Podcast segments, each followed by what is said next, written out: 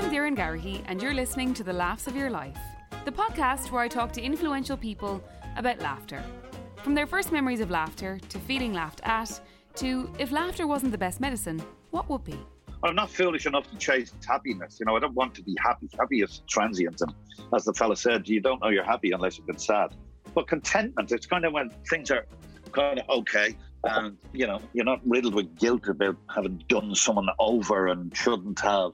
Actor and humanitarian Liam Cunningham is my guest this week. He talks to me about growing up in North Wall in Dublin, doing lockdown in a house with his wife and three adult children, and being swamped by Game of Thrones fans while shopping for boxers. From big laughs to big wins, this season of the Laughs of Your Life podcast is brought to you by TK Maxx. Whether it's huge, cozy jumpers for chilly evenings or mini speakers to play your favourite tunes, there's big wins for everyone at TK Maxx. Speaking of chilly evenings, that's my favourite time of year and my favourite time to dress for.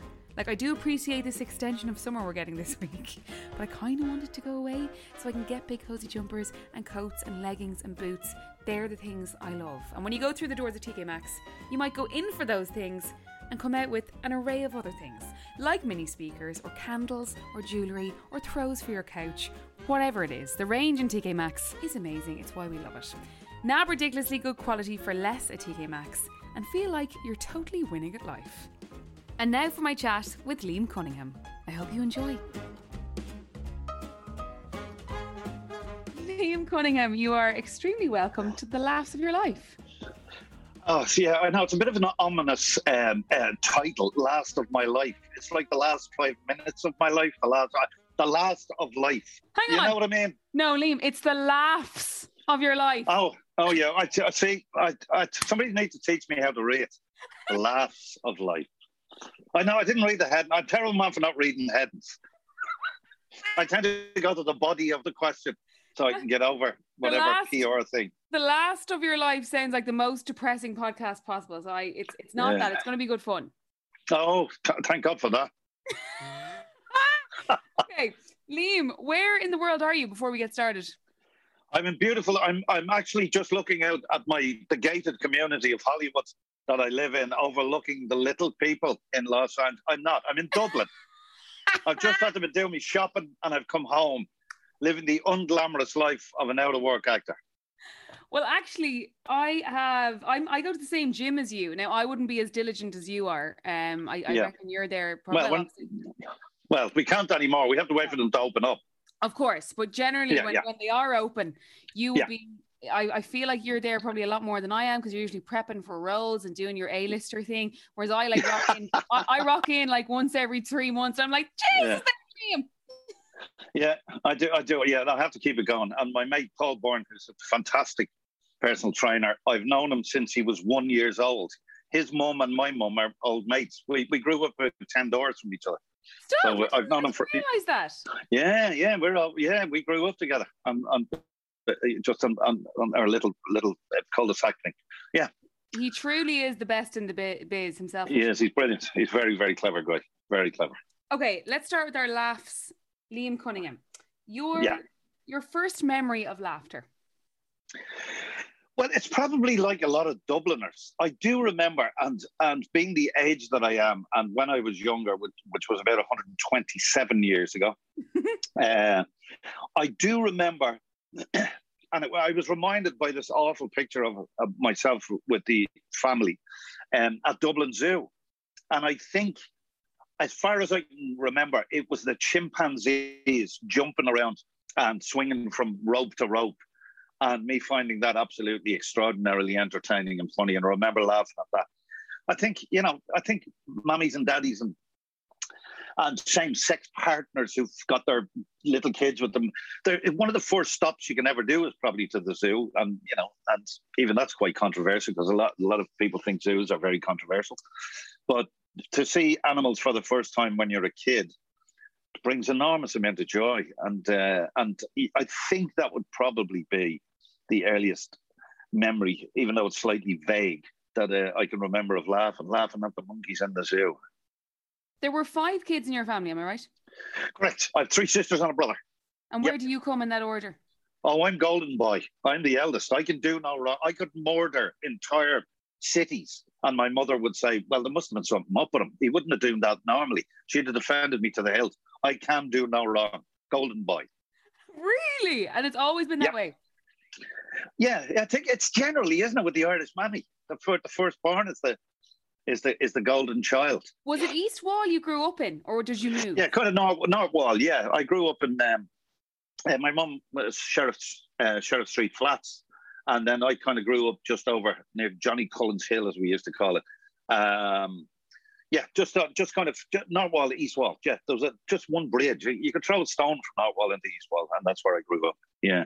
And how uh, well it? until I was until I was about uh, only about eight uh, about eight yeah about eight years old, and I, I moved out to the dizzy heights of Coolock. And so, what are your are you, do you have fond memories of being out in the road and that typical Irish childhood of whatever games you were playing, you were allowed to do whatever the hell you wanted, or or was that the kind of house you were in? Well, you were thrown out like most children. You were thrown out in the morning. You had your breakfast, you got out, so come back when it's dark. You were left. We were feral, and uh, and uh, you know, I'd made made a couple of mates when I got out there. Uh, just when I arrived, like in about ten minutes, as people in Coolock would do, to come down and suss you out. But but the, the, the when I grew up in Coolock, this was the late '60s when I got out there. Six, I think it was '69 or something. We moved out from a very small house on the North Wall to a McInerney built corporation house. Um, the boys in government at the minute could take a look at what happened in the 60s and all the social housing that was being built and solid, gorgeous house. My mum was still in the house. Um, and for a very for a reasonable amount of rent every week. Um, um, people could have somewhere that, that, would give them and their families a bit of dignity, which is what we most definitely need at the moment. And uh, and I think the boys, the grown-ups in uh, in Kildare Street need to need to look at the plan because it's it was a wonderful plan that gave gave me and hundreds of thousands of, of young people who hadn't got you know families who hadn't got much money uh, an opportunity to to have somewhere uh, dignified uh, with roofs over their heads. So, and not only that, but in Coolock, it was ha- the estate was half built, so it was basically um, this housing, huge housing estate, was our playground. So we just spent, me and my mates would spend our time in uh, in just recently built the shells of houses and stuff, and hide and seek and running and pretending we had guns and cowboys and Indians. So had, and, and then at, on, at the back of my house there was a convent that they used to grow wheat and all that sort of thing. So it fell from the inside of, of the inner city of Dublin, uh, who was able to to play in fields of wheat uh, in in Coolock, which was almost the countryside when I was very very young, was a, a complete mind blowing joy for me. It's I. I we we never we didn't have much. I'm not the four Yorkshiremen here from Monty Python, but we didn't have much money growing up. But I had the most incredible, happy, uh, fulfilling, loving childhood without without much cash, um, and and it was glorious. I'd recommend it to everyone. Okay, Liam, the first time you felt laughed at, can you recall? Oh, another another one. I, I I was I remember being with my mom and like I told you, my head is like Swiss cheese at the moment with memories disappearing. This is what happens when you're so close to death. Um, and I remember walking on Sheriff Street, and there was a shop there called Matty's, uh, you know, as in short for Matthew, uh, Matty's shop. And I remember my mum introducing me, and I think I, I, vaguely remember a pram being with us. One of my sisters would have been in the pram, uh, so I could have been about six or something like that. And I, I remember being introduced, and I uh, and I remember being laughed at when I called. I said uh, when I, he was introduced, I said, "Hello, nice to meet you, Mister Matty." Uh, I was a kid, and I thought that was his name, Mr. Matty. He was introduced as Matty. Uh, and I remember looking up and my mum and the shopkeeper laughing. And I didn't know what they were laughing at. And I, I remember being embarrassed uh, because I felt like an idiot and they were laughing at me. I remember that. I remember the humiliation. It's that's basically what turned me into a serial killer. And I, um, it's those those moments. No, I remember that. I remember being yeah, I remember being being embarrassed about that and, and it being a very strange feeling. What kind of a kid slash teenager were you? Were you like good crack in the classroom, or were you allergic to school? Did you prefer to just do your own thing, or were you lo- did you love being around people? What were you like? Uh, I was uh, and occasionally a victim with the socioeconomic bracket that I found myself in. Uh, and it didn't help that uh, they'd skip me. I showed a bit of promise in primary school, and for some reason they skipped the class with me and sent me a class ahead, which just you should never do.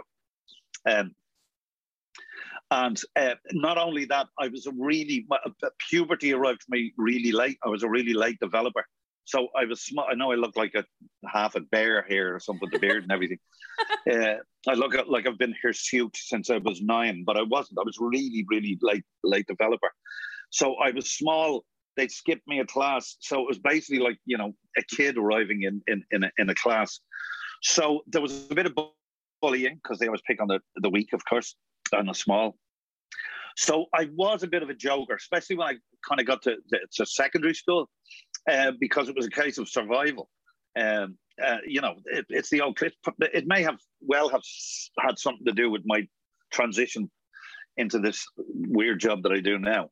Um, uh, so I was kind of class clown. It was kind of, you know, it, I'm, I'm, a bit of a cliche, uh, um, but uh, yeah, but class clown became an act of survival.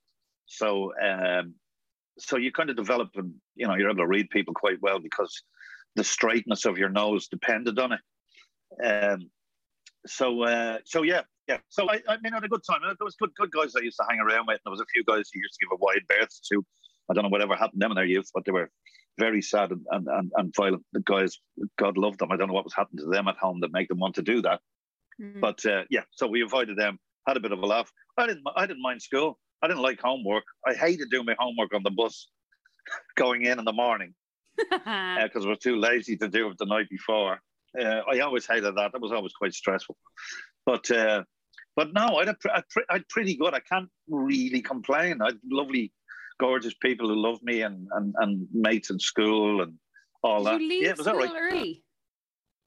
No, it does say in Wikipedia. I, I dropped out of school when I was 15. There's so many There's so many mistakes. I went to college. I went to Kevin Street and all that sort of thing. I make it. I leave it up on Wikipedia because it makes me look hard actually, because I saw it on Wikipedia, and then I was like, okay, I'm gonna double check this, and I actually double checked it somewhere else, and it said it again. So I was like, no, gonna... it's all crap. Listen, don't believe just because it, yeah, it's on the internet, it must be true. Please. I, know, I look at it laugh. I, I, no, I didn't. I, I, did. I did my leaving cert.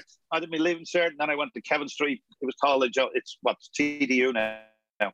Um, but I did my college. I became an electrician. I had to do my third level education and all that just it just makes me look like a Hell's Angel on Wikipedia, so I leave it up. Yeah, it makes you look like more of a badass. I think it's great. Yeah, uh, definitely. I'm not. No, I, I told the line for quite a long time. but did you move to Zimbabwe? Yes, I did that. yes, when I was 22, that actually did happen. Yeah, 22, and that. then I. Oh my God! Yeah, no, that was that was insane. Yeah, I'd never been on a plane. My first time on a plane was going to Zimbabwe.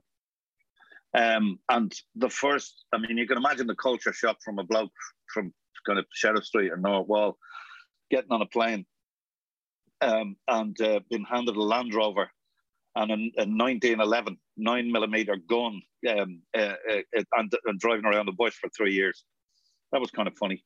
Um, yeah, so I broke my mother heart, my mother's heart. Within three weeks, I got married, got on a plane, left her three and a half years. Did, I did a, disgraceful thing to my mama. I left. I, I, I abandoned her for um, for three and a half years. Yeah, terrible thing to do to your ma. So what happened then? Actually, no. Do you know? I'm going to ask your next question. That might lead in nicely. Moment when if you didn't laugh, you'd cry, Liam Cunningham. Oh, I didn't laugh at that. Um, oh, if I didn't laugh, I cried. That's another. I, I did. I did laugh. Um, at, at this. It does seem a bit odd. My dad's, God rest him, he's, he's dead now 20 years, I think, this year, or, or 21, one of them. Uh, and he got lung cancer. And we were given an, an, est, an estimate by the oncologist that when he got diagnosed, they said, look, it's pretty vir- virulent what he has, and nine weeks. But of course, my dad, being the stubborn bastard that he is, it, he did, he held on for nine months. Um, and on one of those occasions, he was up with the beautiful people. If people out there have any money, St. Francis Hospice, which I know Brendan Gleeson does a lot of work for, St. Francis Hospice and Raheny are angels and gods on this earth. They, they, the dignity they give to people who are uh, close to death and in terrible uh, pain. Um, to see that the relief and the uh, the work that they do, I can never thank them enough for for, for looking after my dad in the last um, the, the last weeks and months of his life. Uh, but one he got, I think he got the, I think he got the last rites twice. He got one in in um, in Beaumont when he was in in in there suffering from it, and then they moved him uh, to St Francis and he got it in there. However, one day I, I'd taken, I had, I wasn't earning much money at the time. I, I took essentially about eight months off work just to, just so I was so afraid of being away working when when he passed away, uh, and I was, uh, so I used to pop in every every morning, uh, and I got there at ten o'clock one morning, walked around to his little booth, his little place, and he wasn't there. There was nobody in the bed, and he would he'd been really bad for a few uh, for for a few days beforehand, and it was like touch and go here and there. And I got to the bed and he wasn't there. So of course, you kind of go, has he passed away? Is he gone? Is blah blah blah. Uh, so I grabbed grabbed the first person and, and, and tried not to uh, shout, Where, "Where's my dad?" Uh, but, but, I did. I you know where uh, where is he? Uh, dreading the answer, and I said he's down in the canteen. And I was wondering why would my dead father be in the canteen. you know, these things, weird things go through your mind. Weird things go through your mind, Doireann. So I walked down very tentative. I just heard canteen and I just kind of walked away without without an explanation. I was just kind of what? And I got myself down really quickly. And the doors where they open up, the, the, first table was just inside the double doors. And I can tell my dad's back from anybody and there was a robe, and he was hunched over.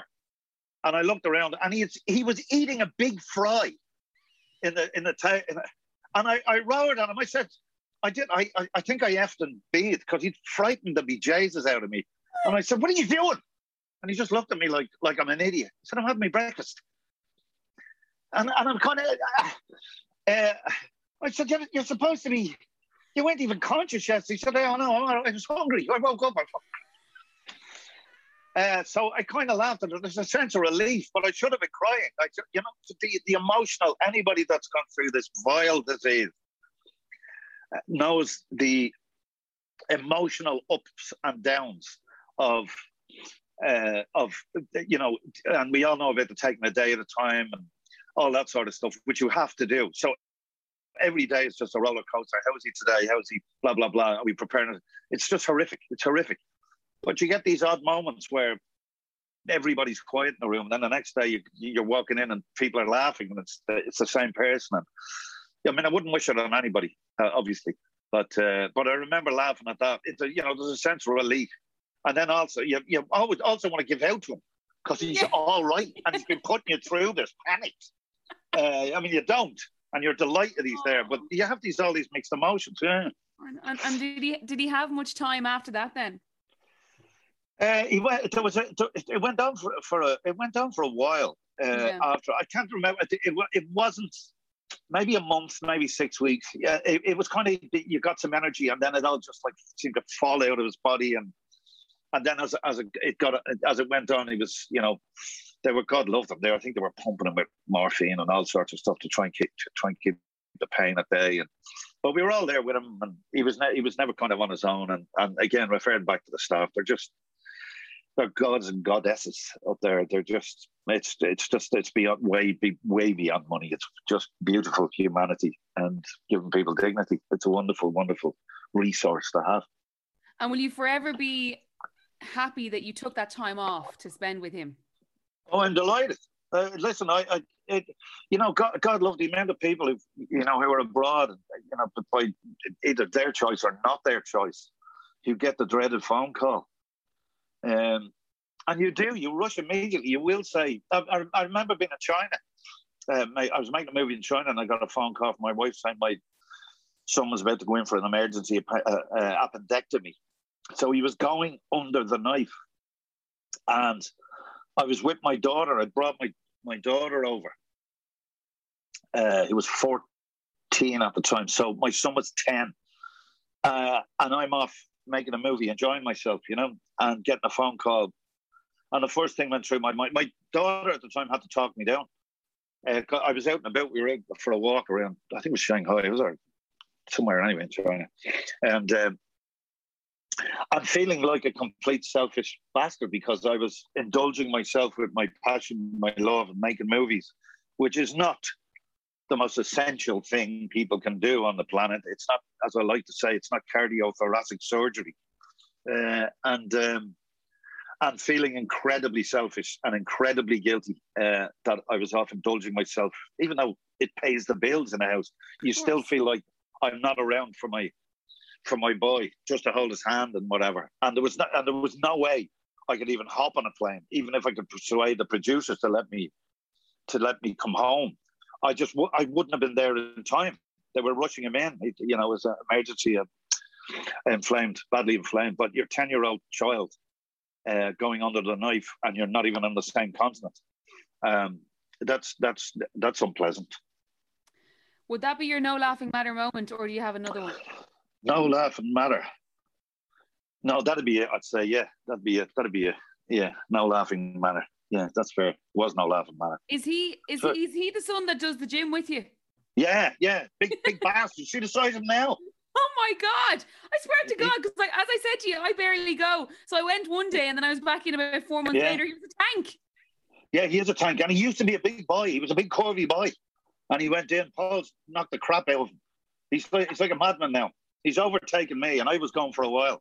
Liam came in. I used to delight in seeing my son almost wretch for picking up the same weights I was. Now he's gone off into the distance. He's listening, he's doing more more weights. He's doing more of reps. He's doing more of everything. And uh, yes, I hate the young. Okay, Liam, the person that you always laugh with. Well, strangely enough, after 30, what am I? How long am I entrenched with this woman? uh, 1984. So that's what, 37 years, I think I'm married. And by some gift from God, we still manage to laugh every day. I mean, listen, occasionally I have to duck plates and classes and various stuff but there's, but there's, uh, and probably deservedly so. But I do manage to laugh, and especially when the boys, when my kids are around, because the lock, the lockdown, and, and again, I'm slightly guilty for this. Um, I, I haven't had to put up with, with what a lot of poor souls have had to put up with, with you know, losing family, um, and, and you know, losing their jobs and their business, and all just horror. Uh, and even this morning, I was driving back from town and I was doing a bit of shopping, and I saw two gorgeous people. One, one, uh, a guy um, in, a, in, a, in, a, in a like a sky blue suit, and there was two or three people following him, and this glorious looking lady in a kind of oatmeal dress and carrying a gorgeous bunch of flowers. And they they just got married. Stop. They had about four or five people with them, and they were just crossing from Merrion Square. And us and the drivers, uh, all the drivers in the traffic jam, we start hitting the horns and I roared down the window as only a, an inner city boy going down. I roared out, "Congratulations!" and they were laughing and smiling at us and all, and seeing these lovely people doing, seeing those, uh, seeing those gorgeous people. So anyway, back to the, the, the lockdown. I've been really lucky, um, because I don't have kids in school. Yeah. I wasn't scourged like some of my friends who are mammies and just kind of going, I'm buying a rope. I'm killing myself. I'm not doing any more homeschooling. I hate my kids. I want them all dead. Um, um, and I haven't had to put up with that. My youngest is 20. So there's six of us in the in the gaff here, in, in, including my I have three kids, and including my uh, daughter's fiance. He lives with us. Uh, and I've had them here. I've had them locked. They can't go anywhere. and I've got I've got my kids who, who are of the age where they're flying the nest and they can't go anywhere. So I've I've I have viewed this lockdown um, as as as um, getting a year for my kids that I, I wasn't gonna I shouldn't have had. Yeah. And we get on with each other. Now we give each other plenty of space. We don't want to be shouldering each other in the hall on the way to the toilet. I give out. I keep I keep thinking there's somebody living in the toilet because every time I go there, there's somebody in it. and I said I need to find out who's living in the toilet because it's never free when I'm there. Um, so the bathroom. Yeah. So is laughter then the key to a relationship that lasts, or what else? Is, what are the other keys? And also, like when it comes to a job like yours, you know, you mentioned earlier on where you're coming and going, there's a lot of uncertainty. Yeah. Like, how do you keep it together? Well, you have to laugh at it. If you start taking stuff like that seriously, you'll never get through life. You'll throw yourself off the top of a building. You can't take it seriously. Uh, you just have to kind of get on with it. I enjoy another thing that worried me. My son only asked me this morning, or somebody was asking this morning, um, did you do you really miss being more? Because it looks like I might be working the job. And I said, I'm slightly concerned because I thought when the lockdown happened, I went, I'm going to go mad in the house from not working. And I've really, I, I, I don't care. I just, uh, listen, I don't, I have, I'm very far from having retirement money. I don't know. I live very simply on just, you know, I live in the north. I live in the same house I've been in for 30 odd years.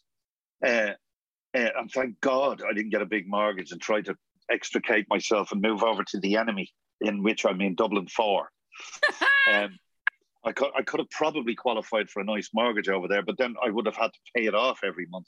So I've kept things very simple. So I, I managed to have an, enough. Uh, uh, if I didn't go mad, that I could it could get me through. Um, so so to have the, anyway to have the kids here has been just glorious because you know my youngest son is a chef and we I enjoy cooking and we do all that. My other son's a gamer. My my daughter and a fiance they're they're working from home. We made this this room is my future son-in-law's uh, sort of studio. He did he lectures at DTU and Trinity College, and my daughter lecture has been lecturing uh, video game designer, and she lectured she has been lecturing at Trinity as well. And it's very difficult for them working from home and doing Zoom lectures and all that sort of stuff. Um, but I've I've I've I've got away with it. I've been lucky, really lucky. I have to ask you about Game of Thrones and um. What? I never heard of it. just I was just thinking about it earlier. Like obviously, because I was you know reading up on you or whatever. It's just it's one of these shows that like because I never I, I actually I I watched maybe two seasons and I I feel yeah. I, I kind of feel too thick to keep up with it to be honest.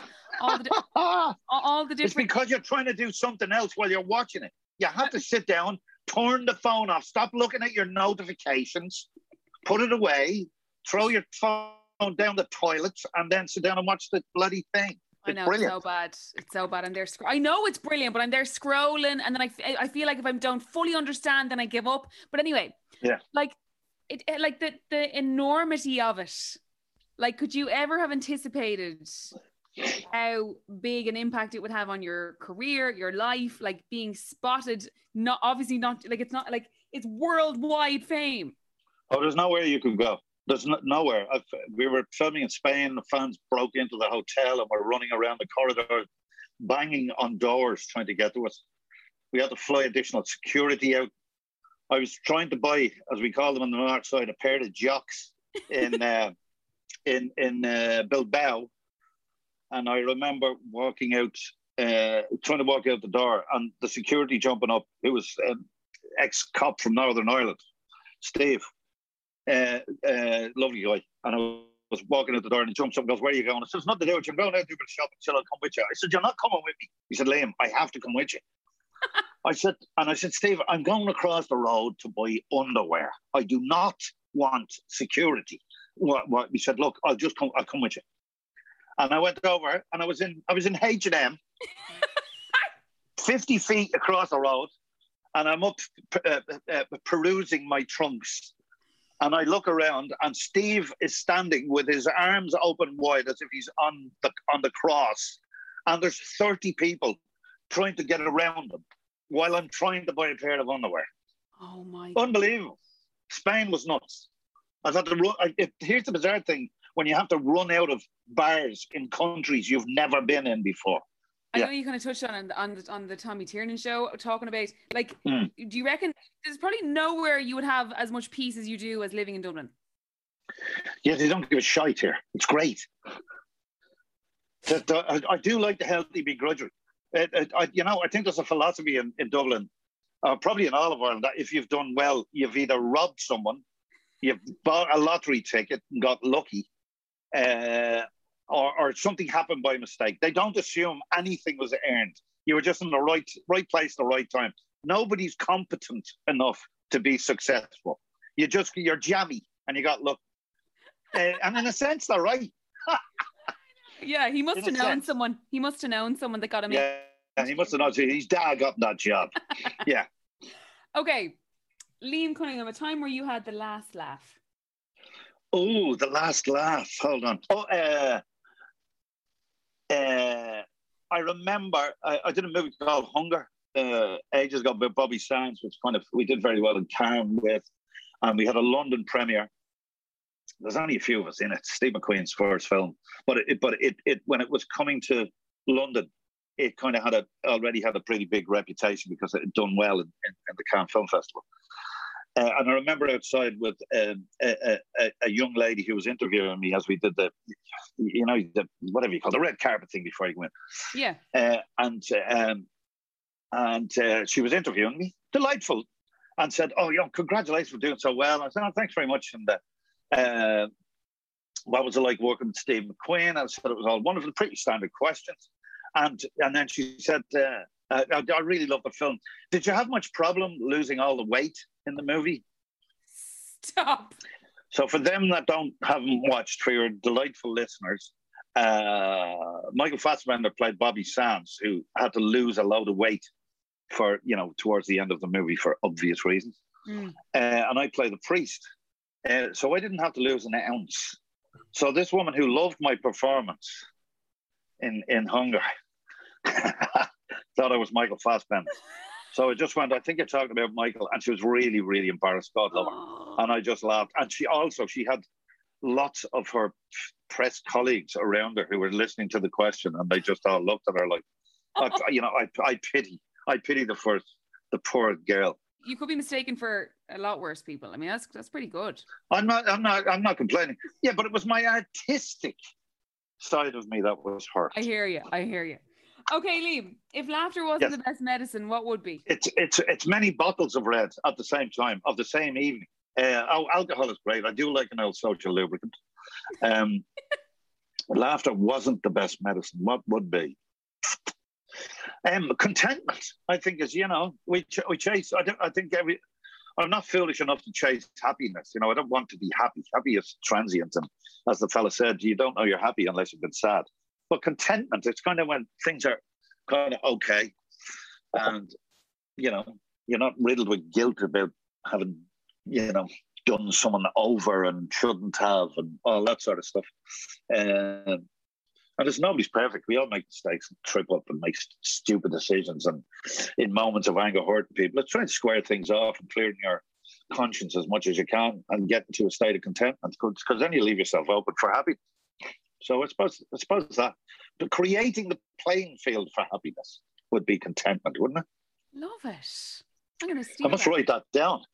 Yeah, like, Jesus, Liam, you're a poet. A poet. I'm going to steal it and trademark it before you can. Do do. okay, are you ready for your quick fire round, Liam? Oh Jesus, go on. okay, the actor that always makes you laugh. Well, on screen, I was thinking about this. I do love a Will Ferrell. I like Will Ferrell. I think he's incredibly clever. Yeah. Uh, Talladega Nights, I think he's magnificent. Uh, Elf, we have Elf every year, with, without a doubt. Um, uh, Anchorman, all that sort of stuff. He's incredibly funny and incredibly clever. More Cowbell, the best, one of the best, the best sketches that SNL has ever done. Well, yeah, one no. of the few funny sketches that SNL have ever done. Uh, but the, but the Cowbell one is particularly brilliant with Christopher Walken. Uh, and Jim Carrey, I, I adore watching Jim Carrey. Uh, again, Christmas time, I always watch The Grinch. Ace Ventura. I mean, the audacity. I mean, people. I don't think people realize how, how, how good. I mean, he's popular, but people don't realize how good he is. If you think, I mean, the mantra for film is keep it small, right? You're not doing a theatrical performance. You're not throwing it out there and using your entire body and all. Jim Carrey does on film what you wouldn't be allowed to do at theatre. It's so big, the act. And to be able to do that on screen. And uh, he's a genius. He's a, you know he's up there Buster Keaton and Charlie Chaplin. I think he's he's legendarily funny. He's brilliant, genius, so quick thinking. Uh, he's uh, he's um, he's an extraordinary talent. That wasn't a very quick fire round type of answer, but it's okay. We'll oh, sorry, sorry, sorry. you, you got me on a roll. That's why. okay, the actress you always laugh at. Uh, laugh, laugh. Uh, uh, the, the red woman in Game of Thrones is a Dutch actress called Carice van Houten. And before we did Game of Thrones, we did a movie in in in uh, South Africa, very depressing movie about a very tragic uh, poetess, a real woman, um, Nelson Mandela's favorite poet, and she was very tragic. And I adore her work. She is magnificent. She's anybody who watch Game of Thrones will see how good of an actress this or actor that this woman is. Um, but I give her a terrible slag, and I can't help it. I slag the. I, I love working with her. I love working with her. She roars and gives out to me and blah blah blah. and I, I love making her laugh and and uh, and she's very uh, and I mean this in the best sense. She's like a racehorse. In other words, you know, they're, they're, sometimes the artist is kind of um, mercurial and flippy and and yeah. you know, but I don't mean difficult bad. She's just she's just, she's just an artist. She can devour a camera. You could she's just so good to watch on, on screen. She's brilliant. Okay. The movie that makes you laugh out loud. Uh, Tommy Boy. I watched it again. You ever watch Tommy Boy? No. Oh, Tommy Boy is a work. Chris Farley, David Spade, but he's done all he's done all sorts of stuff. And I just again, he's another one of these uh, physical comedians that's on uh, that that was making wonderful wonderful stuff and is incredibly funny. Um, and and I miss him hugely. And and just uh, as soon as he shows up, he's just got a face that you just you just have to laugh at. Uh, uh, he's, he's immediately incredibly funny. That's actor wise, yeah. Okay. The comedian that always makes you laugh out loud. I have two of those. Uh, Dave Chappelle and Will Will Burr, uh, or Wilfred, give him his full title. And they're two. They they both have Netflix specials and all that sort of stuff. Chappelle, basically, uh, and they're very politically incorrect. Thank God, uh, and they upset a lot of people. Uh, and basically, my philosophy is if you don't find either of those funny, we can never be friends. Okay. I just basically they're they're just remarkable. They they they put their finger on the pulse of a lot of a lot of um, current affairs and stuff, and and point out which is the job of the of the superior comedian to point out the ridiculousness of how we live yeah, uh, and the overreaching of of stuff that is in essence very good, but has been you know taken a little too far. So yeah. Wilbur, Wilbur, and Dave Chappelle are, are gods in the in the uh, uh, comedic world. And finally, Liam Cunningham, your yes. best or worst joke? You know, told me this. Uh, Joe Elliott from uh, Def Leppard it's his favorite joke I bumped into what to do a few years ago, and I've been telling everybody that'll listen. It's his favorite joke, and is mine as well. And he's a musician, so it's apt for him. So the here's the question: um, How do you turn a duck into a soul singer? Go on. Put it in the microwave until it's Bill Withers. oh God! That's Good so... night, everyone. I'll get me coat I think that's a work of genius, that joke. You're and, gonna have... and, and, and eminently displays how beautiful the English language is. You're gonna have the vegetarians and vegans after you leave. They're gonna start, the hell with them. They're gonna start trolling you on Twitter. I don't care. Bring it on. Oh my God, Liam Cunningham! I just I don't know what I what I presumed. I just feel like you're a real rock star, and I was like, he's not gonna have read the questions. He's just gonna he's just gonna do it. I do my research if I'm asked. if I'm beaten into it. You can blame Olive on that. Olive beat me. Liam Cunningham, thank you so much for sharing the laughs of your life. No bother, Doireann. Nice talking to you. We haven't had a chance to have a chat, and it's been a delight.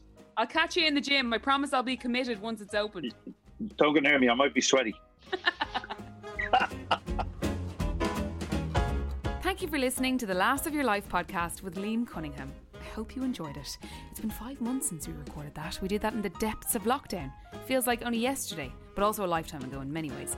I'm very much looking forward to seeing Liam in the gym soon and to be able to say, hey, it's me, Doireann. we are two thirds of the way through this season, so if you've yet to like, subscribe, rate, or review, please do those things. It really means a lot to me. You can tweet me at Doireann or DM me on Instagram at Doireann either and let me know what you think. All types of feedback are very much welcome. Guest booker this season is Olive Esler, and this podcast is recorded with Collaborative Studios. This season of the Laughs of Your Life podcast is brought to you by TK Maxx. Everyone deserves big wins at small prices from TK Maxx.